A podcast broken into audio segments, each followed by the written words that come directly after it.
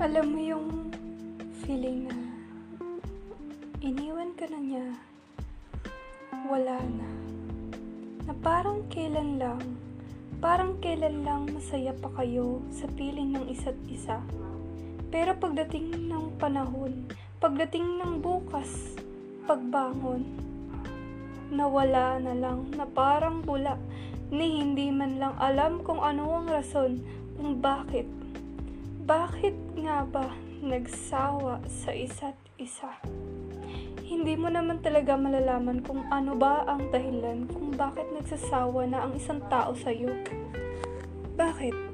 Masa scale ba ito ng 1 to 10? Ang pagmamahal ba ay nasusukot ng isang ruler?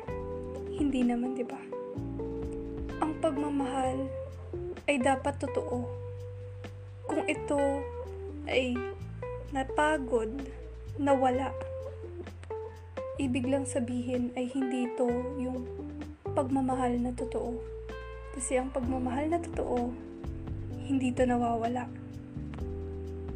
Nandyan lang siya, na kahit sa tagal ng panahon na kayo'y magwalay sa isa't isa, hinding hindi mawawala ang iyong nararamdaman.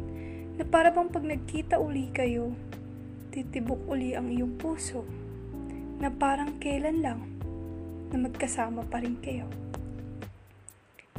Pero sa isang iglap, nagbago ang lahat. Nagbago ang pananaw at pakikitungo at pakikipagbaka ng mga tao, ng mga kabataan sa pagmamahal. Na iba na ang persepsyon ng pagmamahal. Sa kanila, ang pagmamahal ay isa ng laro. Isa ng laro na dapat may manalo. Dapat manalo ka.